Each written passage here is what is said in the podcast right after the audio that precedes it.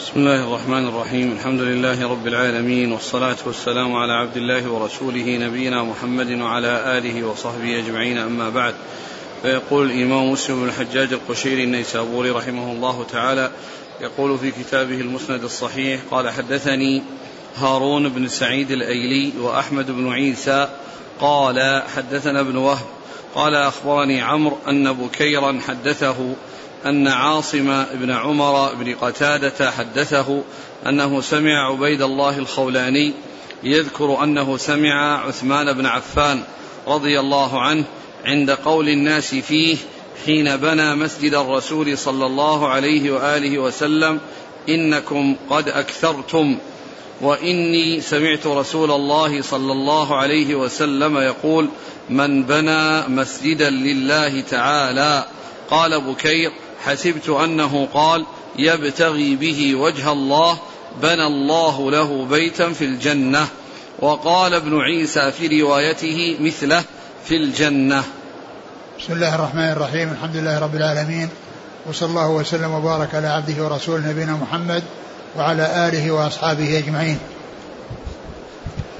أما بعد، فهذه الأحاديث تتعلق بفضل بناء المساجد، وأن أجرها عظيم عند الله عز وجل.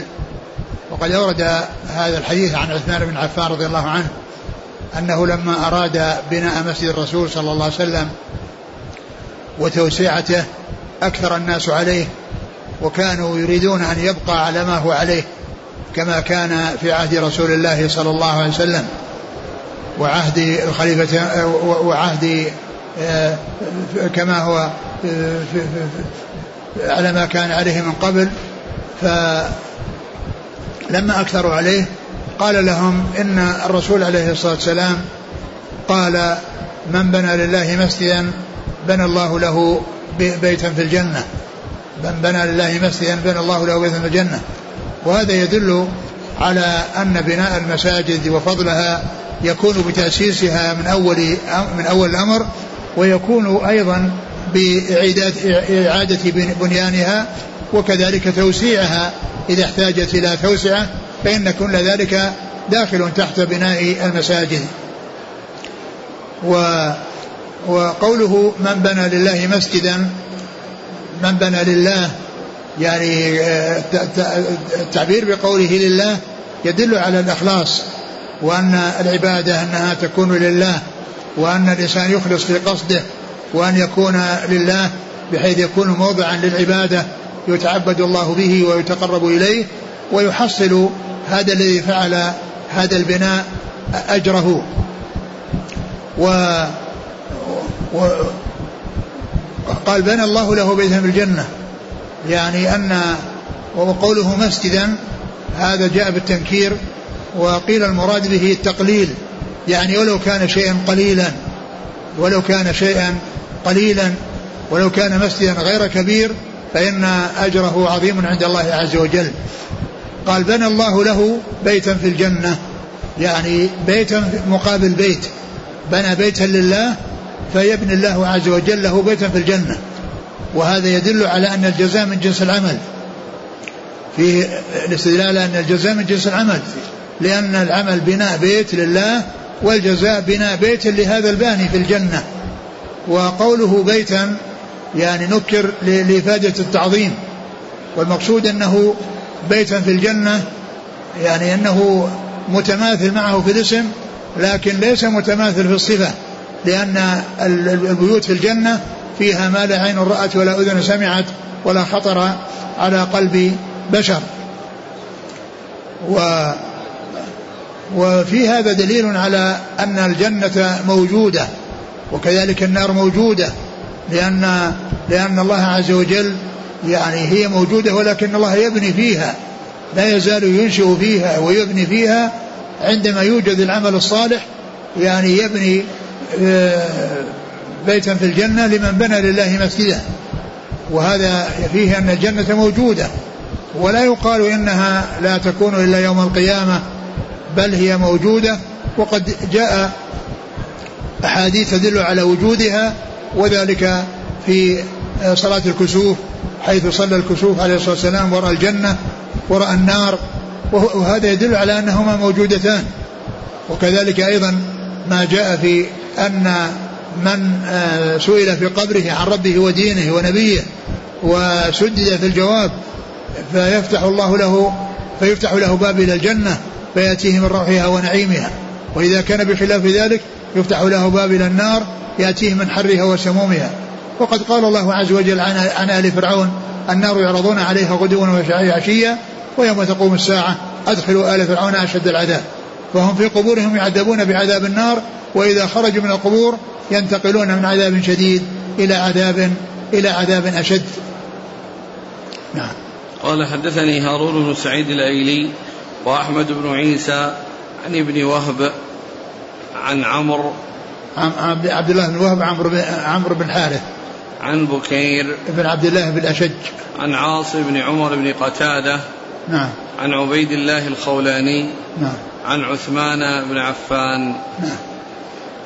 قال حدثنا زهير بن حرب ومحمد بن المثنى واللفظ بن المثنى قال حدثنا الضحاك بن مخلد قال أخبرنا عبد الحميد بن جعفر قال حدثني أبي عن محمود بن لبيد أن عثمان بن عفان رضي الله عنه أراد بناء المسجد فكره الناس ذلك فأحبوا أن يدعه على هيئته فقال سمعت رسول الله صلى الله عليه وسلم يقول من بنى مسجدا لله بنى الله له في الجنة مثله. ثم ذكر هذا الحديث من طريق أخرى وأن من بنى الله مسجدا بنى الله له في الجنة مثله, يعني مثله يعني من ناحية العدد, لكنه ليس مثله من ناحية الصفة, لأن الذي في الجنة لأن الجنة فيها ما لا عين رأت ولا أذن سمعت ولا خطر على قلب بشر, فإذا فهو مثله في العدد ولكنه مخالف له في الصفة, لأن بيوت الجنة عظيمة وفيها ما فيها من النعيم الذي أعده الله عز وجل للمتقين. وفي هذا دليل أيضا على أن من يذكر أو يفعل شيئا ويذكر له هذا الذي فعله يستدل عليه بالدليل, لأن عثمان رضي الله عنه لما أكثروا عليه وأرادوا أن يبقيه على ما هو عليه قال سمعت رسول الله صلى الله عليه وسلم يقول من بنى لله مسجدا بنى الله له في الجنة مثله. نعم. قال حدثنا زهير بن حرب ومحمد بن المثنى عن الضحاك بن مخلد. الضحاك بن مخلد هذا هو أبو عاصم النبيل, ذكر هنا باسمه ونسبه ونسبته, وأحيانا يأتي أبو عاصم وهو من كبار شيوخ البخاري كما ذكرت قريبا أنه مما روى عنه الثلاثيات, من الذين روى عنهم الثلاثيات. نعم.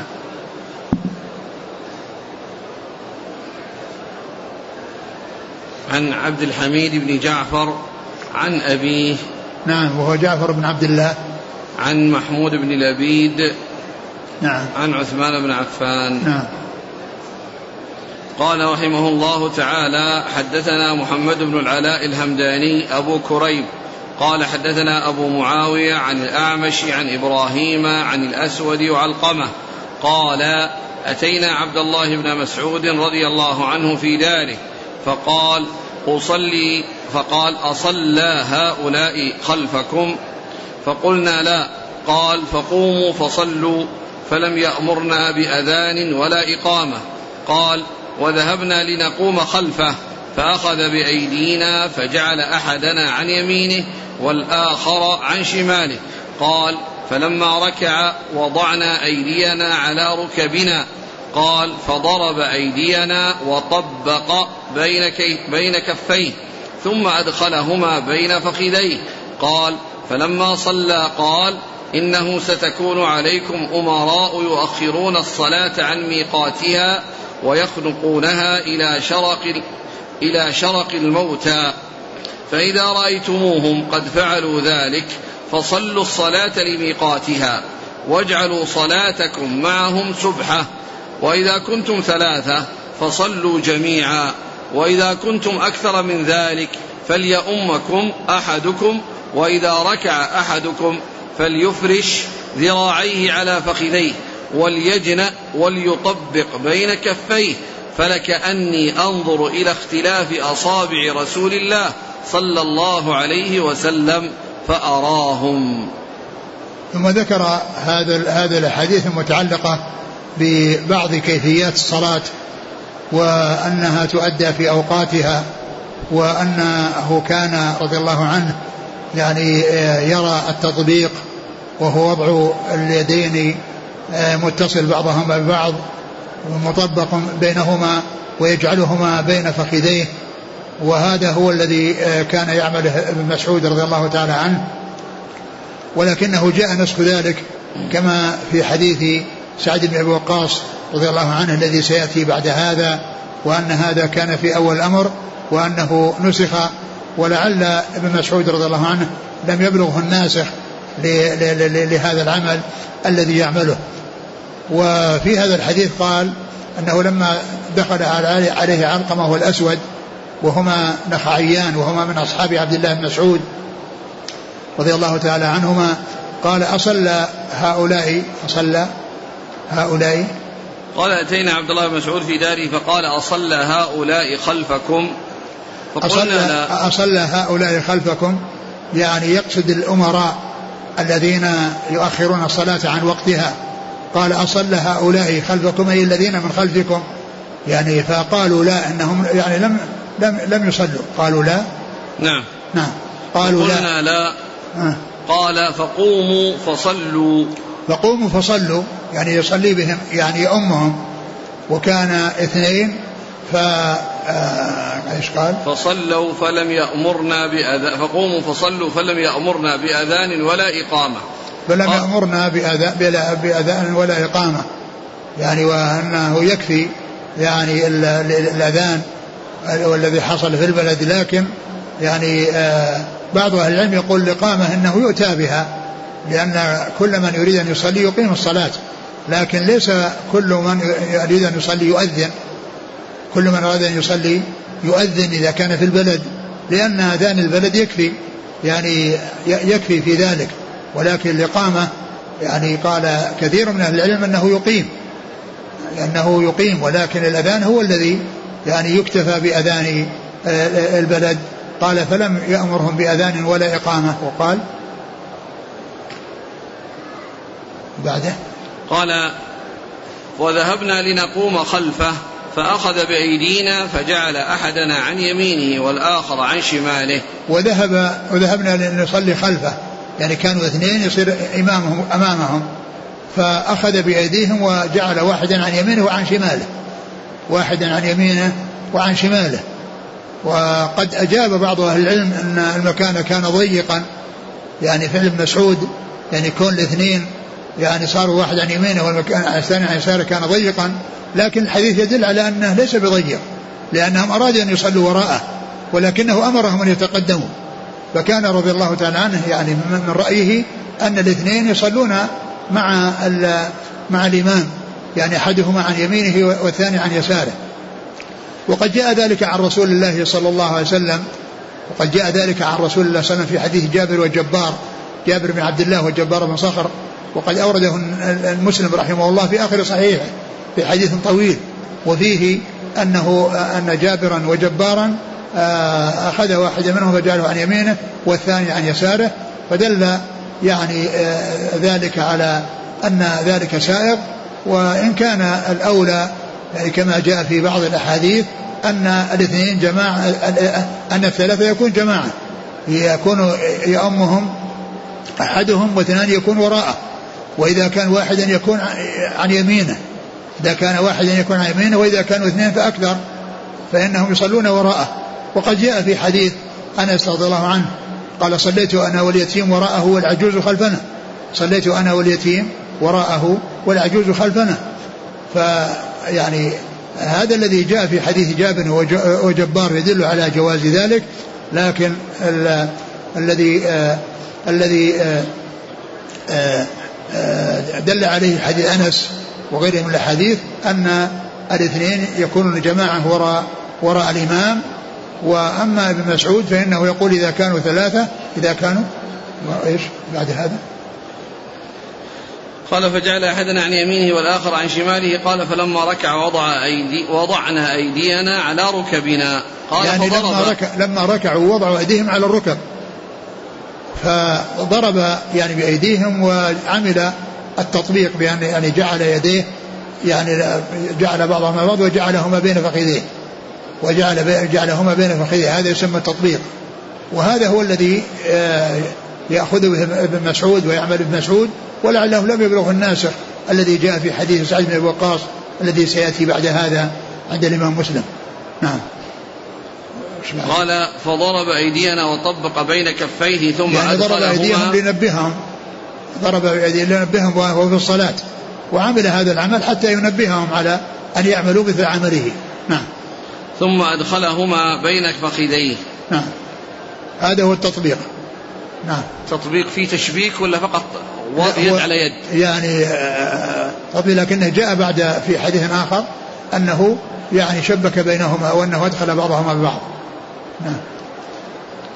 قال فلما صلى قال إنه ستكون عليكم أمراء يؤخرون الصلاة عن ميقاتها ويخنقونها إلى شرق الموتى. هذا فيه إشارة إلى الذي سأل عنهم في الأول، يعني أصلى هؤلاء خلفكم الذين جئتم والذين خلفتموهم وراءكم أصلوا؟ قالوا لا ما صلوا، فيعني عند ذلك صلى بهم.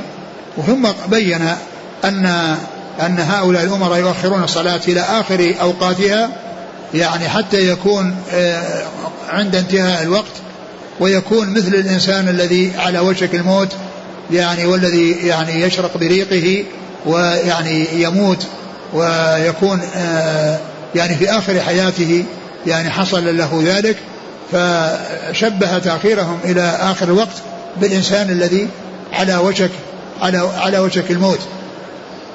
نعم. فإذا رأيتموهم قد فعلوا ذلك فصلوا الصلاة لميقاتها واجعلوا صلاتكم معهم سبحة.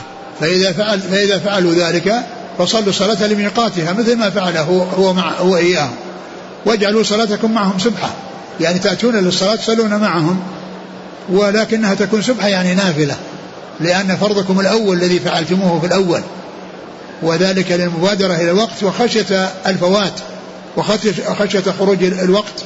وهذا فيه الدليل على المبادرة إلى أداء الصلوات في أول أوقاتها، لأن فيه إبراء الذمة من الشيء الذي لزمها وعدم تعريضها للتأخير والفوات. لكنهم لا يتأخرون عنهم، يأتون يصلون معهم، يعني حتى لا يحصل الفرقة وحتى لا يحصل يعني العداوة والبغضة، وإنما يصلون الصلاة في وقتها ويصلون معهم، والصلاة الذي معهم تكون نافلة ولو كانت في آخر وقتها صحيحة، ولكن الصلاة يبادر بها ولا تؤخر إلى آخر أوقاتها، لأن التأخير قد يؤدي إلى خروج الوقت. نعم. وإذا كنتم ثلاثة فصلوا جميعا. وإذا كنتم ثلاثة فصلوا جميعا، يعني مثل ما فعل هو إياهم، مثل فعل هو إياهم، صلوا جميعا يصف واحد عن يمينه وواحد عن يساره. وإذا كنتم أكثر من ذلك فليؤمكم أحدكم. وإذا كنتم أكثر من ذلك، أكثر من ثلاثة، يؤمكم أحدكم. وإذا ركع أحدكم فليفرش ذراعيه على فخذيه وليجنأ وليطبق بين كفيه، فلكأني أنظر إلى اختلاف أصابع رسول الله صلى الله عليه وسلم فأراهم. فهذا يعني بين لهم هذا الفعل الذي كان أشار إليه في الصلاة، حيث ضرب على أيديهم وفعل ذلك، وبعد ذلك بينه بعد الفراغ من الصلاة، وأن السنة هي هذا الفعل الذي هو كونه يطبق بين أصابعه ويجعلها بين يعني فخذيه، ويجنأ يعني ينحني أو يميل أو ينعطف، يعني بحيث يعني ويكون هذا يعني فيما يتعلق في ركوعه، أنه ينحني من أجل أو ينعطف من أجل من هذا العمل الذي عمله، وهو جعل اليدين بين الفخذين. ثم قال أن يعلم اختلاف أصابعي.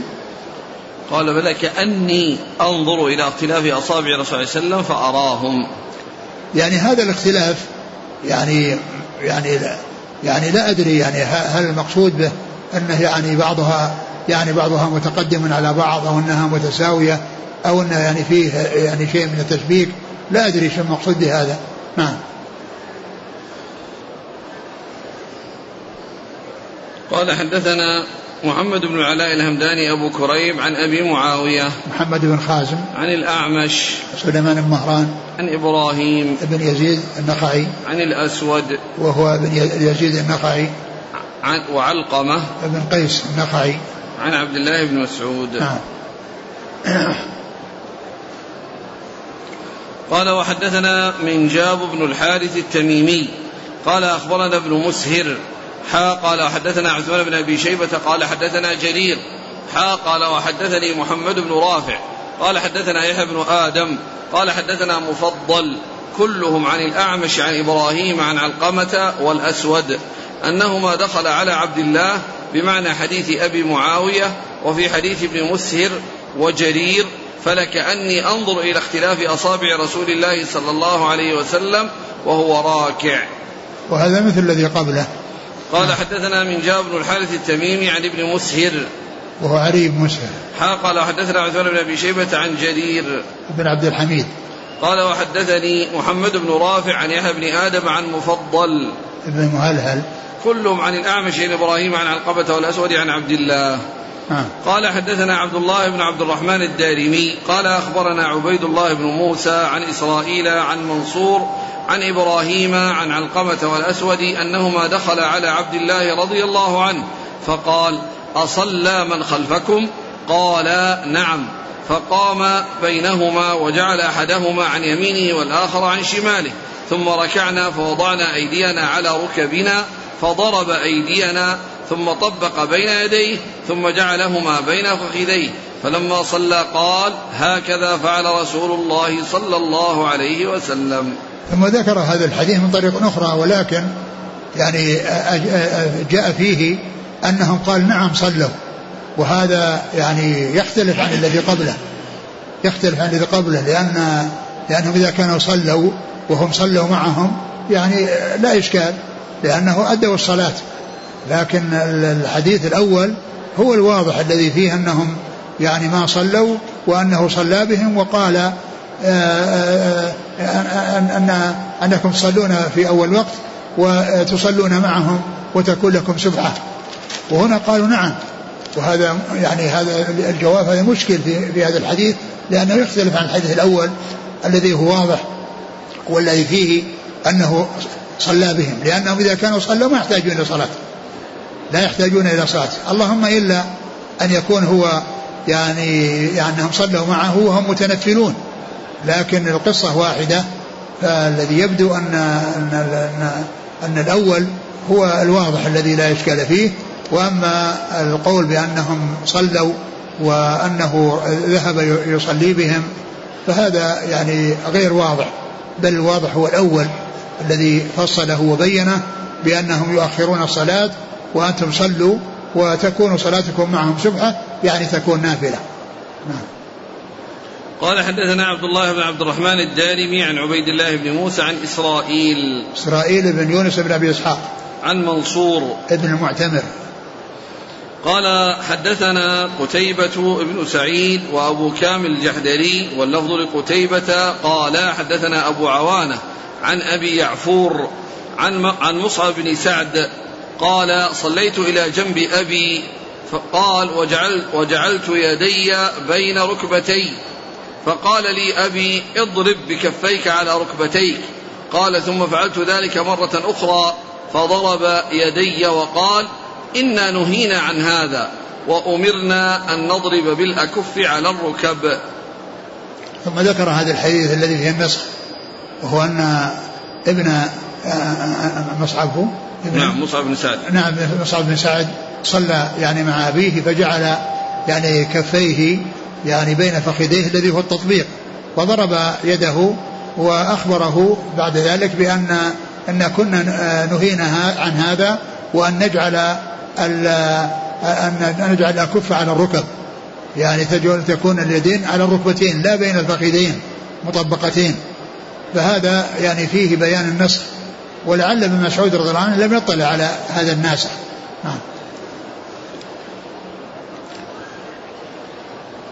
قال حدثنا قتيبة بن سعيد وأبو الكامل الجحدري فضيل بن حسين عن أبي عوانة الوضاح بن عبد الله اليشكري عن أبي يعفور وهو عبد الرحمن بن عبيد بن نسطاس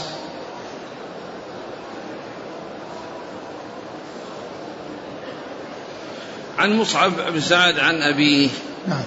قال حدثنا خلف بن هشام قال حدثنا أبو الأحوص قال حدثنا ابن أبي عمر قال حدثنا سفيان كلاهما عن أبي يعفور بهذا الإسناد إلى قوله فنهينا عنه ولم يذكرا ما بعده. قال حدثنا خلف بن هشام عن أبي الأحوص سلمة بن سليم الحنفي قال وحدثنا ابن أبي عمر محمد بن يحيى بن أبي عمر العدني عن سفيان بن عيينة عن أبي يعفور. قال حدثنا أبو بكر بن أبي شيبة قال حدثنا وكيع عن إسماعيل بن أبي خالد عن الزبير بن عدي عن مصعب بن سعد قال ركعت فقلت بيدي هكذا يعني طبق بهما وضعهما بين فخذيه فقال أبي قد كنا نفعل هذا ثم أمرنا بالركب. ثم ذكر هذا الحديث الذي هو واضح في أن هذا كانوا يفعلون الأول وأنهم نهوا عن ذلك وعمروا بوضعها على الركب، يعني ففيه بيان الناسخ والمنسوخ. قال كنا نفعل هذا فنهينا وأمرنا أن نجعل الأيدي على الركب. قال حدثنا أبو بكر بن أبي شيبة عن وكيع بن الجراح عن إسماعيل بن أبي خالد عن الزبير بن عدي عن مصعب بن سعد عن أبيه. قال حدثني الحكم بن موسى قال حدثنا عيسى بن يونس قال حدثنا إسماعيل بن أبي خالد عن الزبير بن عدي عن مصعب بن سعد بن أبي وقاص قال صليت إلى جنب أبي فلما ركعت شبكت أصابعي وجعلتهما بين ركبتي فضرب يدي فلما صلى قال قد كنا نفعل هذا ثم أمرنا أن نرفع إلى الركب. ثم ذكر هذا الحديث وفيه ذكر التشبيك وأنه شبك بين أصابعه، وقال أبوه كنا نفعل ذلك فنهينا وجعلنا يعني نرفعها على الركب، يعني بدل ما نجعلها بين الفخذين نجعلها على الركب. قال رحمه الله تعالى حدثنا إسحاق بن إبراهيم قال أخبرنا محمد بن بكر قال وحدثنا حسن الحلواني قال حدثنا عبد الرزاق وتقاربا في اللفظ. قال جميعا أخبرنا ابن جريج قال أخبرني أبو الزبير أنه سمع طاووسا يقول قلنا لابن عباس رضي الله عنهما في الإقعاء على القدمين فقال هي السنة، فقلنا له إنا لنراه جفاء بالرجل، فقال ابن عباس بل هي سنة نبيك صلى الله عليه وسلم. ثم ذكر هذا الحديث المتعلق بالجلوس على العقبين وهما منصوبتان على الأرض، يعني ليستا مفروشتين أو مفروشة اليسرى، يعني لا تورك ولا افتراش، وإنما العقبان منصوبتان والإلية عليهما. فهذا وقد جاء في بعض الروايات في غير الصحيح أن ذلك بين السجدتين. وقد سبق أن مر أن الحكم هو الافتراش في جميع الأحوال بين السجدتين وفي التشهد الأول وفي جلسة الاستراحة، إلا في التشهد الأخير في الصلاة التي لها تشهدان فإنه يكون فيه التورك. وهذا الحديث يدل على أن من السنة أيضا فعل هذا الفعل الذي هو وضع اليتين على العقبين وهما منصوبتان.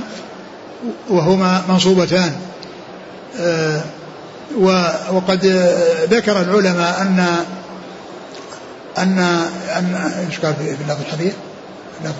قال قلنا لابن عباس في الإقعاء على القدمين، في الإقعاء على القدمين وصفه بأنه إقعاء. والإقعاء قسمان أو نوعان، نوع مثل إقعاء الكلب الذي سبق أن مر بنا الذي قال عن عقبة الشيطان ونهى عن عقبة الشيطان، وتقدم أنه فسر بأن المقصود به إقعاء الكلب الذي يجلس على مؤخره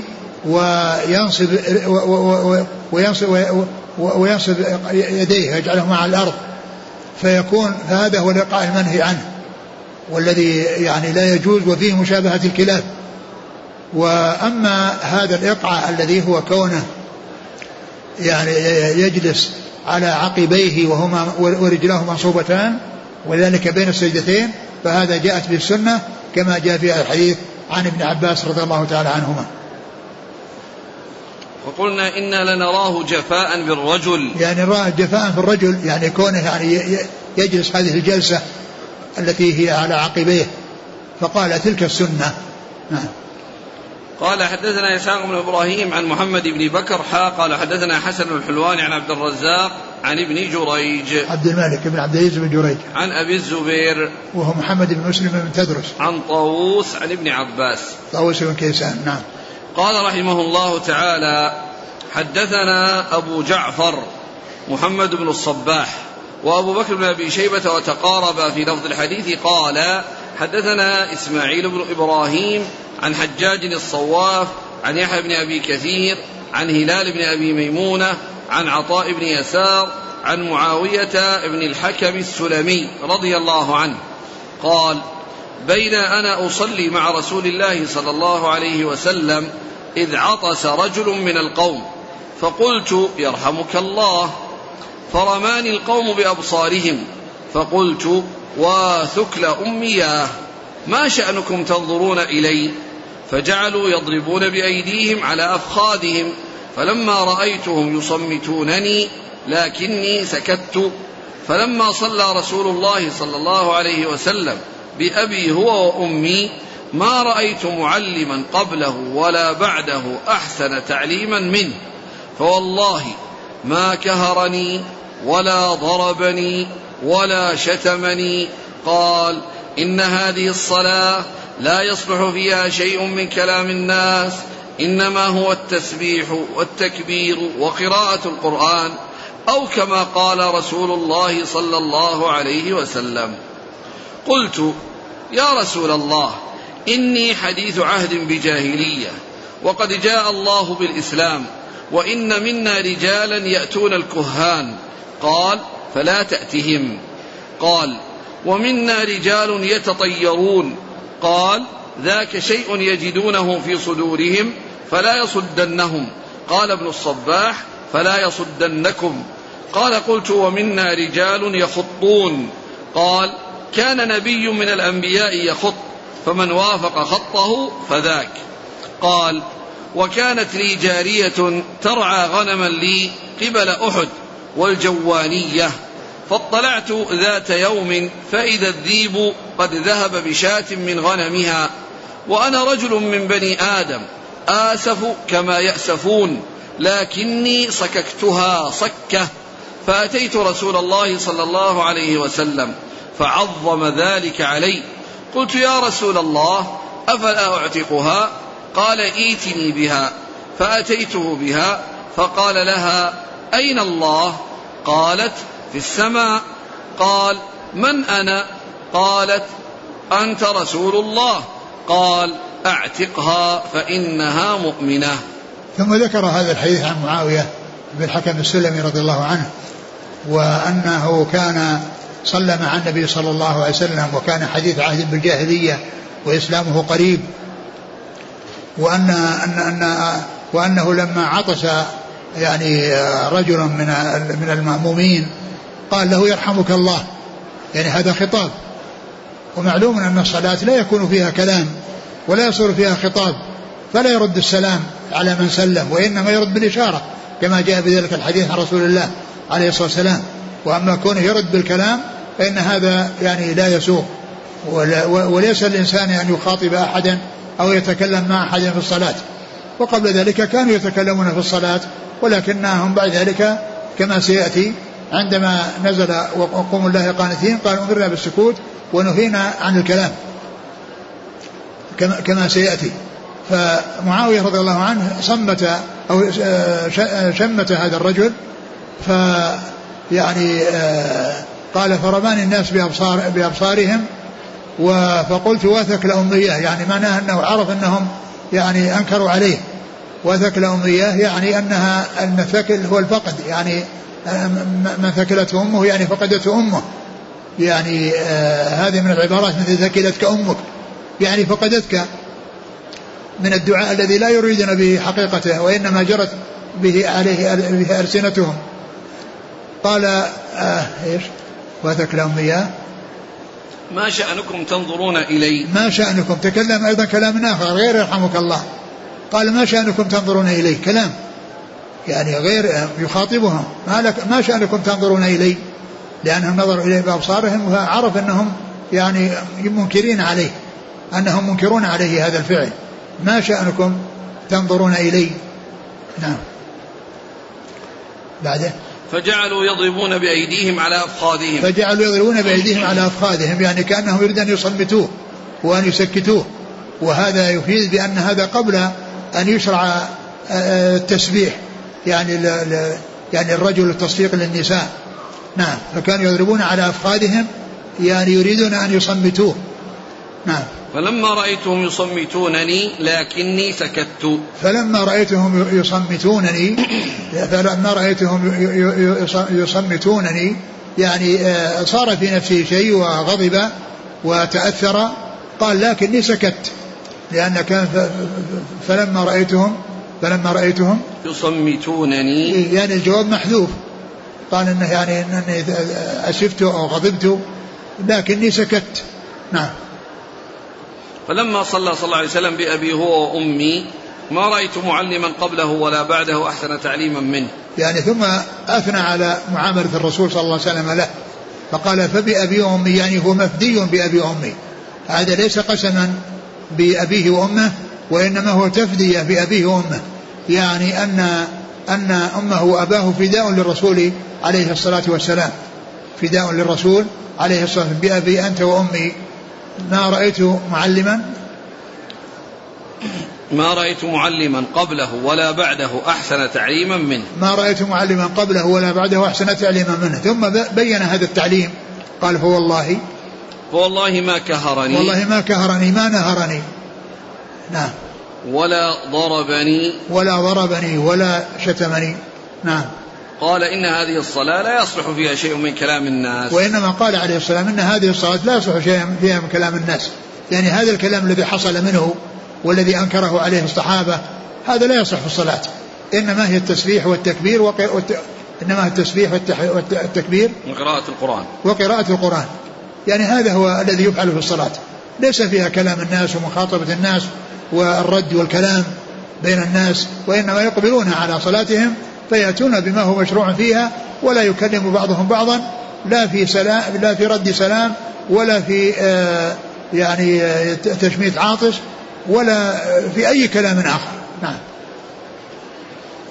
قلت يا رسول الله إني حديث عهد بجاهلية وقد جاء الله بالإسلام وإن منا رجالا يأتون الكهان, قال فلا تأتهم, ثم إنه سأل أسئلة يعني من الأشياء التي كانوا ابتلوا بها في الجاهلية, فقال إن منا أناس يأتون الكهان, قال لا تأتهم, يعني هذا نهي عن إتيان الكهان والابتعاد عن الذهاب إليهم, وإنما يبتعد الإنسان عنهم ولا يتعامل معهم ولا يذهب إليهم. قال فلا تأتهم, قال ومنا رجال يتطيرون, قال ذاك شيء يجدونه في صدورهم فلا يصدنهم, قال ومنا أناس يتطيرون يعني يحصل في قلوبهم شيء من الطيرة, قال ذاك شيء يجدونه في صدورهم فلا يمنع عنهم, المحذور أن يترتب على ذلك إقبال أو حجام, بأن يقبل مثلا يريد أن يسافر فيرسل الطيور فتميل لجهة اليمين فيتفاءل إلى جهة اليسار فيتشائم, فالرسول عليه السلام قال ذاك شيء يجدونه في صدورهم قال فلا يصدنهم يعني الفعل, يعني كون يريد أن يسافر وراح جهة الشمال لا يتفتح, أولا لا يستعمل هذه الوسيلة التي فيها التطير, ولكن أنه إذا وجد في قلبه شيء فلا يكون ذلك مانعا له من أن يمضي في الشيء الذي أراده. قلت ومنا رجال يخطون, قال كان نبي الأنبياء يخط فمن وافق خطه فذاك, قال ومنا أناس يخطون في الأرض يعني في التراب, فقال كان نبي يخط فمن وافق خطه فذاك, ومعلوم أن هذا إحالة على شيء غير ممكن, ومعنى ذلك أن هذا أنه لا يجوز للناس أن يخطوا في الرمل وأن يستعملوا الخط, لأن الرسول عليه الصلاة والسلام أخبر عن النبي أنه يخط, وهذا مما يعني جاء به أو مما جاء به النبي عليه الصلاة والسلام, لكن فقال من وافق خطه فذاك. ومعلوم أنه لا يمكن أحد أن يعرف أنه وافق خطه, فإذا ليس للإنسان أن يقدم على ذلك. نعم. قال وكانت لي جارية ترعى غنما لي قبل أحد والجوانية, فاطلعت ذات يوم فإذا الذيب قد ذهب بشاة من غنمها, وأنا رجل من بني آدم آسف كما يأسفون, لكني صككتها صكة. ثم ذكر هذه القصة التي جرت بينه وبين جاريته, وأن له جارية كانت ترعى غنما عند قبل أحد في مكان يقال الجوانية, فأنها رأى الذئب أخذ واحدة من غنمها فغضب عليها وصكها صكة, فأعظم ذلك رسول الله عليه الصلاة والسلام, أعظم ذلك رسول الله, يعني رآه أمرا عظيما, فأراد أن يسلم من تبعة هذا الأمر العظيم بأن يعتقها, أمره بأن يعتقها, فقال ائتني بها, فأتى بها, فقال لها من قال أين الله, فقالت في السماء, قالت من أنا, قالت أنت رسول الله, قال اعتقها فإنها مؤمنة. وهذا يدلنا على أن الاعتاق الأولى أن يكون يعني للمؤمنين والأرقة اللي هم من أهل الإيمان ومن أهل الإسلام, ويجوز اعتاق الكافر, ويجوز اعتاق الكافر العبد المملوك من الكفار, يجوز اعتاقه, لكن اعتاق المسلمين أولى من اعتاق الكفار. قال حدثنا أبو جعفر محمد بن الصباح وأبو بكر بن أبي شيبة عن إسماعيل بن إبراهيم عن حجاج الصواف عن يحيى بن أبي كثير عن هلال بن أبي ميمونة عن عطاء بن يسار عن معاوية بن الحكم السلمي. قال حدثنا إسحاق بن إبراهيم قال أخبرنا عيسى بن يونس قال حدثنا الأوزاعي عن يحيى بن أبي كثير بهذا الإسناد نحوه. قال حدثنا أبو بكر بن أبي شيبة وزهير بن حرب وابن نمير وأبو سعيد الأشج وألفاظهم متقاربة. قالوا حدثنا ابن فضيل قال حدثنا الأعمش عن إبراهيم عن علقمة عن عبد الله رضي الله عنه قال كنا نسلم على رسول الله صلى الله عليه وسلم وهو في الصلاة فيرد علينا, فلما رجعنا من عند النجاشي سلمنا عليه فلم يرد علينا, فقلنا يا رسول الله كنا نسلم عليك في الصلاة فترد علينا, فقال إن في الصلاة شغلا. ثم ذكر هذه الأحاديث المتعلقة بالسلام على المصلي, وأنه يعني لا يرد بالكلام, وفي هذا الحديث أنهم كانوا يسلمون عليه ويرد عليهم وهو في الصلاة قبل أن يذهبوا إلى الحبشة, وبعدما جاءوا لم يرد عليهم, فقالوا إنك كنت ترد علينا والآن ما ترد علينا, فقال عليه السلام إن في الصلاة لشغلة, يعني إنسان مشغول في صلاته في تسبيحه وتهليله وتكبيره وحمده وثنائه وقراءة القرآن وغير ذلك, ويعني ففيها شغل عن الأمور الأخرى التي هي الكلام ومخاطبة الناس. نعم. قال وفيه يعني بيان هذا كان موجودا من قبل, وأن الرسول كان يرد عليهم ولكن ذلك نسخ. نعم. قال حدثنا أبو بكر بن أبي شيبة وزهير بن حرب وابن نمير هو محمد بن عبد الله بن نمير وأبو سعيد الأشج هو عبد الله بن سعيد, وألفاظه متقاربة عن ابن فضيل محمد بن فضيل بن غزوان. قال حدثني ابن نمير قال حدثني إسحاق بن منصور السلولي قال حدثنا هريم بن سفيان عن الأعمش بهذا الإسناد نحوه. نعم. قال حدثنا يحيى بن يحيى قال أخبرنا هشيم عن إسماعيل بن أبي خالد عن الحارث بن شبيل عن أبي عمرو الشيباني عن زيد بن أرقم رضي الله عنه أنه قال كنا نتكلم في الصلاة يكلم الرجل صاحبه وهو إلى جنبه في الصلاة حتى نزلت وقوموا لله قانتين, فأمرنا بالسكوت ونهينا عن الكلام. ثم ذكر هذا الحديث الذي فيه أنه كان يتكلم في الصلاة, وأن الواحد يعني إذا احتاج إلى صاحبه يتكلم معه, فحتى نزلت هذه الآية وقوموا لله قانتين فأمرنا بالسكوت ونهينا عن الكلام, ودل على أن هذا الكلام كان موجودا وأنه قد نسخ. نعم. وهذا جاء من يعني من قوله ومن فعله عليه الصلاة والسلام, لأنه من فعله الحديث الذي سبق أن مر أنه كان يرد عليهم, وبعد ذلك في الآخر ما كان يرد عليهم. وهنا يعني كان يحدث رجل صاحبه إلى جواره عند الحاجة إليه, فنزلت الآية فقال فأمرنا بالسكوت ونهينا عن الكلام. نعم. قال حدثنا يحيى بن يحيى عن هشيم عن إسماعيل بن أبي خالد عن الحارث بن شبيل عن أبي عمرو الشيباني, وهو اسمه سعد بن إياس, اسمه سعد بن إياس أبو عمرو الشيباني. نعم. نعم. قال حدثنا أبو بكر بن أبي شيبة قال حدثنا عبد الله بن نمير ووكيع قال حدثنا إسحاق بن إبراهيم قال أخبرنا عيسى بن يونس كلهم عن إسماعيل بن أبي خالد بهذا الإسناد نحوه. نعم. قال حدثنا قتيبة بن سعيد قال حدثنا ليث قال حدثنا محمد بن رمح قال أخبرنا الليث عن أبي الزبير عن جابر رضي الله عنه أنه قال إن رسول الله صلى الله عليه وسلم بعثني لحاجة ثم أدركته وهو يسير, قال قتيبة يصلي فسلمت عليه فأشار إلي, فلما فرغ دعاني فقال إنك سلمت آنفا وأنا أصلي وهو موجه حينئذ قبل المشرق. ثم ذكر عن جابر وهو أنه كان أرسله في حاجة, أرسله النبي صلى الله عليه وسلم في حاجة فجاء إليه وهو يعني راكب على راحلته ومتجه إلى المشرق, يعني ليس متجه إلى القبلة وهو يصلي, فسلم عليه أو فقال فسلمت عليه أو فكلمته, قال فسلمت عليه أنا فسلم عليه فأشار إليه, ولما فرغ قال إنه كان يصلي وكان متجه إلى المشرق يعني إلى جهة القبلة إلى غير جهة القبلة, وهذا كما هو معلوم الإنسان الذي يصلي على الراحلة يصلي حيث اتجهت به راحلته وحيث اتجهت به دابته, لا يلزم أن يصلي إلى القبلة بل يعفى عن ذلك, وذلك أنه وهذا فيما يتعلق بالنوافل, وأما الفرائض فلا يجوز الصلاة عليه وإنما يجب النزول والصلاة على الأرض, وأما بالنسبة للنوافل فإن الإنسان يصلي ما شاء من النوافل, وإنما شرع له أن يصلي على دابته وأن لا ينزل, لأنه لو نزل وأخذ يصلي ركعات كثيرة راح عليه الوقت وهو لم يقطع المسافة, فسهل الله ذلك ورخص وأجاز بأن الإنسان يفعل ذلك وهو راكب على دابته يومي بركوعه وسجوده حيثما توجهت حتى ولو كانت القبلة وراءه, مثل ما مر بنا مثل ما جاء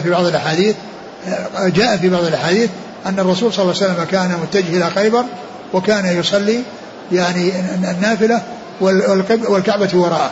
نعم.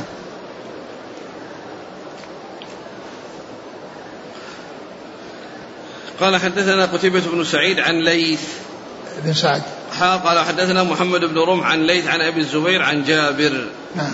قال حدثنا أحمد بن يونس قال حدثنا زهير قال حدثني أبو الزبير عن جابر رضي الله عنه قال أرسلني رسول الله صلى الله عليه وسلم وهو منطلق إلى بني المصطلق, فأتيته وهو يصلي على بعيره فكلمته فقال لي بيدي هكذا, وأومأ زهير بيده, ثم كلمته فقال لي هكذا, فأومأ زهير أيضا بيده نحو الأرض وأنا أسمعه يقرأ يومئ برأسه, فلما فرغ قال ما فعلت في الذي أرسلتك له, فإنه لم يمنعني أن أكلمك إلا أني كنت أصلي. قال زهير وأبو الزبير جالس مستقبل الكعبة, فقال بيده أبو الزبير إلى بني المصطلق, فقال بيده إلى غير الكعبة. هذا فيه بيان أن الجهة التي إلى جهة المشرق أنه إلى جهة بني المصطلق, يعني في هذا بيان أن ذلك كان في غزوة بني المصطلق وقد أرسله في حاجة, هنا أنه كلمه فلم يجبه ولكن أشار إليه فأعاد فأشار إليه, ثم إنه لما فرغ قال إني لأني كنت أصلي, قال وكان أبو الزبير متجها إلى القبلة فأشار بيده إلى إلى إلى إلى, إلى جهة غير جهة القبلة, يعني إلى جهة الشرق. نعم. قال وحدثنا أحمد بن يونس, أحمد بن عبد الله بن يونس هذا الذي قال عنه الإمام أحمد شيخ الإسلام. نعم. عن زهير بن معاوية أبو خيثمة, لأن هناك زهير اثنان, زهير في طبقة شيوخ مسلم وزهير في طبقة شيوخ شيوخه, وكل منهما يقال له أبو خيثمة, إلا أن شيخه زهير بن حرب وشيخ شيخه زهير بن معاوية. قال زهير وأبو الزبير جالس مستقبل الكعبة, يعني أن أبو الزبير كان جالس مستقبل الكعبة, وأشار إلى فقال بيده أبو الزبير إلى بني المصطلق, إلى بني المصطلق يعني إلى جهة الشرق, فقال بيده إلى غير الكعبة, إلى غير الكعبة يعني إلى جهة بني المصطلق. قال حدثنا أبو كامل الجحدري قال حدثنا حماد بن زيد عن كثير عن عطاء عن جابر رضي الله عنه قال كنا مع النبي صلى الله عليه وسلم فبعثني في حاجة فرجعت وهو يصلي على راحلته ووجهه على غير القبلة فسلمت عليه فلم يرد علي, فلما انصرف قال إنه لم يمنعني أن أرد عليك إلا أني كنت أصلي. نعم, وهذا مثل ما تقدم. قال حدثنا أبو كامل الجحدري عن حماد بن زيد عن كثير بن شنظير كما سيأتي في الرواية التي بعدها عن عطاء بن أبي رباح عن جابر. قال وحدثني محمد بن حاتم قال حدثنا معلم بن منصور قال حدثنا عبد الوارث بن سعيد قال حدثنا كثير بن شنظير عن عطاء عن جابر رضي الله عنه قال بعثني رسول الله صلى الله عليه وسلم في حاجة, بمعنى حديث حماد. نعم.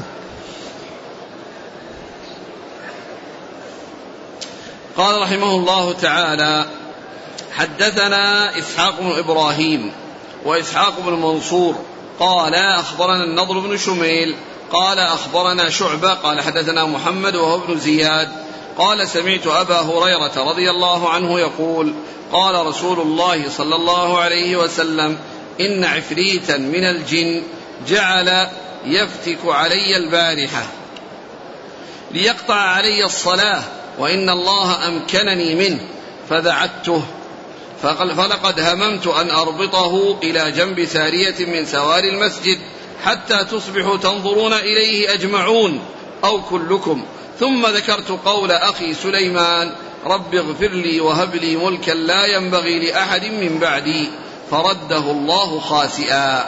وقال ابن منصور شعبة عن محمد بن زياد.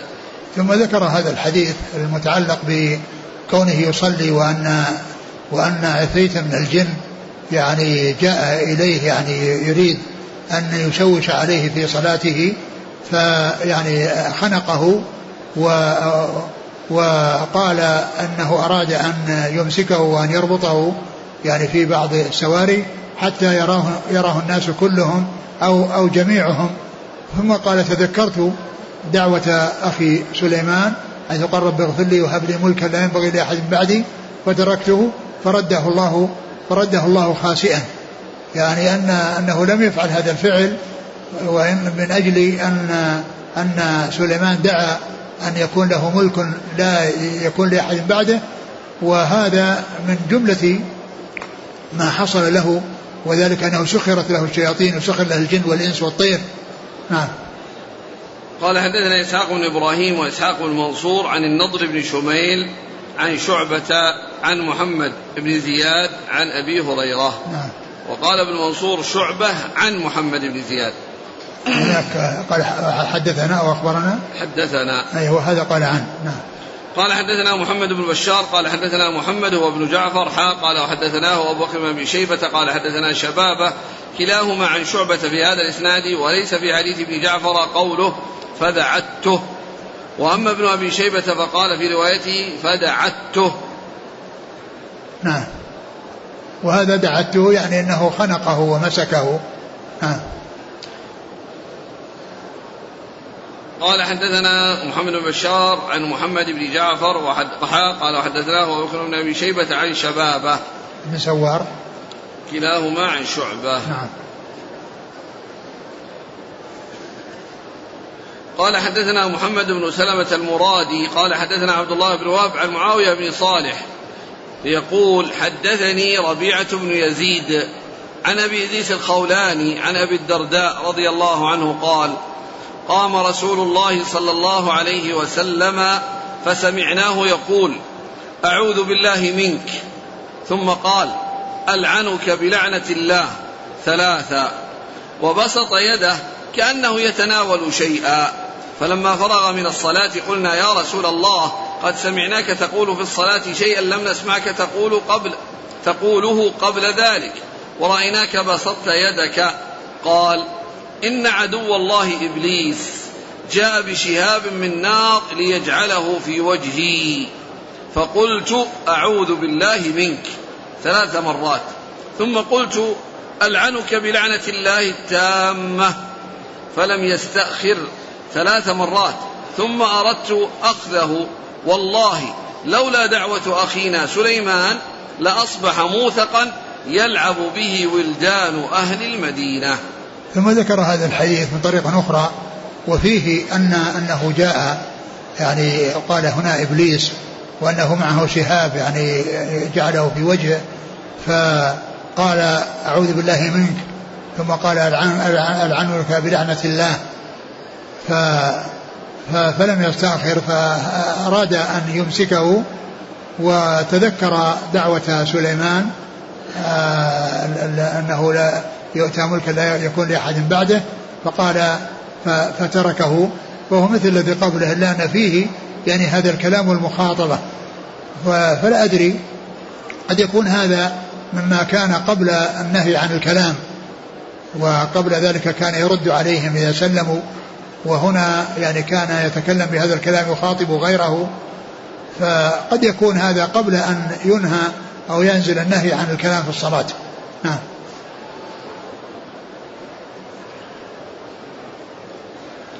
قال عن أبي إدريس الخولاني. نعم. في الإسناد أبي إدريس الخولاني. نعم. هو عائد الله. نعم. عائد الله ذاك اللي راح شو اسمه سعد بن ياس. اي نعم هذاك شو اسمه؟ ما اسمه؟ هذاك أبو عمرو الشيباني. نعم أبو عمرو الشيباني. لكن هذا عائد الله. نعم. ابن عبد الله. نعم. الخولاني. نعم. قال رحمه الله تعالى حدثنا عبد الله بن مسلمة بن قعنب وقتيبة بن سعيد قال حدثنا مالك عن عامر بن عبد الله بن الزبير قال حدثنا يحيى بن يحيى قال قرأت لمالك حدثك عامر بن عبد الله بن الزبير عن عمرو بن سليم الزرقي عن أبي قتادة رضي الله عنه أن رسول الله صلى الله عليه وسلم كان يصلي وهو حامل أمامة بنت زينب بنت رسول الله صلى الله عليه وسلم ولأبي العاص بن الربيع فإذا قام حملها وإذا سجد وضعها قال يحيى قال مالك. نعم. ثم ذكر هذا الحديث من طريقين. الطريقة الأولى ليس فيها عرض والطريقة الثانية فيها عرض لأنه يعني سؤال وهذا الحديث يتعلق بالعمل بالصلاة وذلك أن النبي عليه الصلاة والسلام خرج إليهم ويحمل ابنة بنته زينب واسمها أمامة وأبوها أبو العاص بن الربيع فصلى بهم وهي على عاتقه فإذا ركع وضعها في الأرض ثم ركع ثم رفع ثم سجد وإذا قام للركعة الثانية حملها يعني فعادها على ما كانت وهذا يدل على مثل هذا جواز مثل هذا العمل للحاجة لأن الرسول صلى الله عليه وسلم يعني بدأ بالصلاة وهي على عاتقه ثم إنه لما أراد الركوع أنزلها في الأرض وركع ورفع وسجد السجدتين ولما أراد أن يقوم الركعة الثانية حملها فدل هذا على جواز مثل ذلك عند الحاجة إليه. وفيه أيضا الدلالة على أن ثياب الأطفال الأصل فيها الطهارة إلا إذا علمت نجاستها.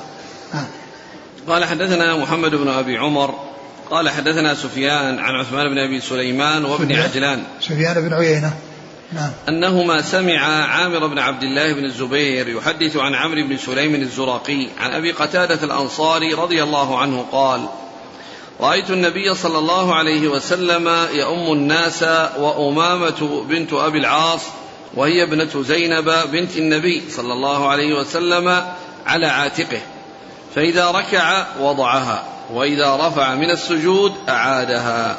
وهذا يعني مثل الذي قبله، وفيه أنه كان يؤم الناس، يعني أنه إمام للناس. نعم.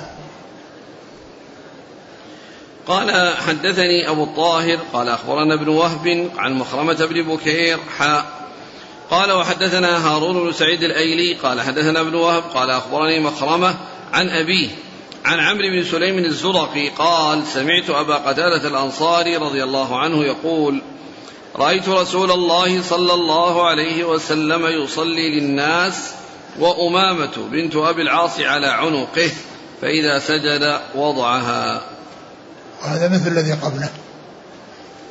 قال: حدثنا قتيبة بن سعيد قال حدثنا ليث قال وحدثنا محمد بن المثنى قال حدثنا أبو بكر الحنفي قال حدثنا عبد الحميد بن جعفر جميعا عن سعيد المقبوري عن عمرو بن سليم الزرقي أنه سمع أبا قتادة يقول: بين نحن في المسجد جلوس خرج علينا رسول الله صلى الله عليه وسلم بنحو حديثهم، غير أنه لم يذكر أنه أما الناس في تلك الصلاة. نعم. قال: حدثنا قتيبة بن سعيد عن ليث قال حدثنا محمد بن المثنى عن أبي بكر الحنفي وهو عبد الكبير بن عبد المجيد.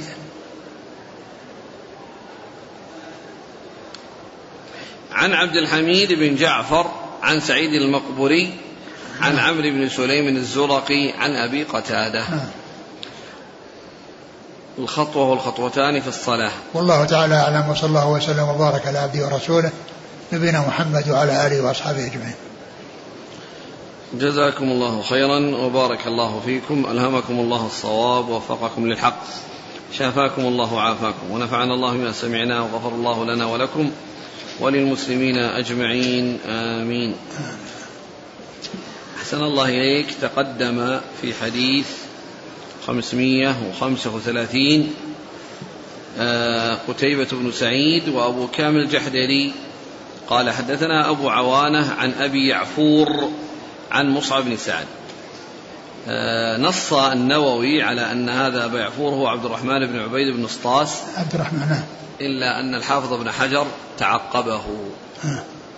إشكال، لأن فيه أبو يعفور اثنين، هو هذا الإشكال. الأكبر والأصغر، وهذا هو الأصغر. لا، هذا الأكبر، هذا هو الأكبر.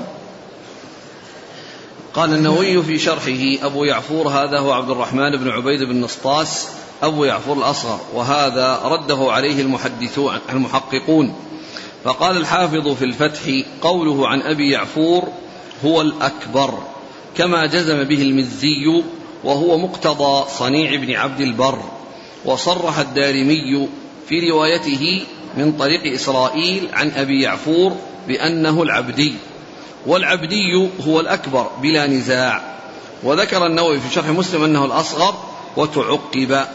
انتهى من فتح الباري المجلد الثاني. هو يعني وممن تعقبه أيضا العيني في العمدة، فقال: أبو يعفور واسمه وقدان العبدي الكوفي، والد يونس بن أبي يعفور، ويقال اسمه واقد والأول أشهر، وهو أبو يعفور الأكبر، وهو الصحيح، جزم به المزي وغيره. وزعم النووي أنه يعفور الصغير عبد الرحمن بن عبيد بن نصطاس، وليس بشيء، لأن الصغير ليس مذكورا في الآخذين عن مصعب ولا في أشياخ شعبة. انتهى. وممن صرح بأنه الأكبر الحافظ بن رجب في شرح البخاري، حيث قال: أبو يعفور هو العبدي الكوفي، اسمه وقدان، وقيل واقد، وهو أبو يعفور الأكبر. انتهى. هذا واضح، يعني هذا كلام واضح لأنه الأكبر،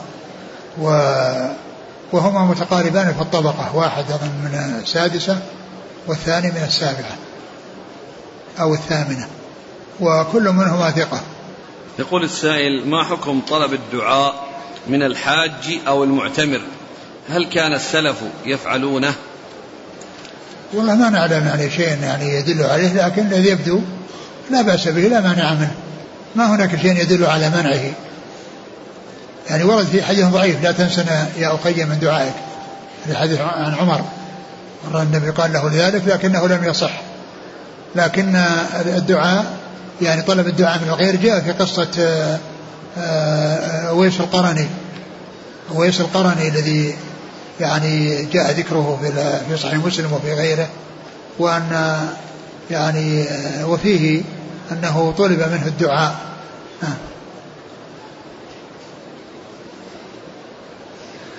يقول فضيلة الشيخ أحسن الله إليكم, رزقت بمولود فهل يجوز لي نشر خبر ذلك في الشبكة العنكبوتية أو الفيسبوك ليدعى له؟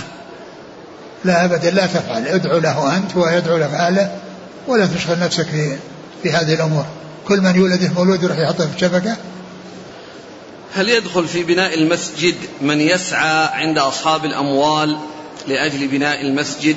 لا شك, من دل على خير فله كأجر فاعله. يقول هل يجوز إلقاء محاضرة في وليمة العرس؟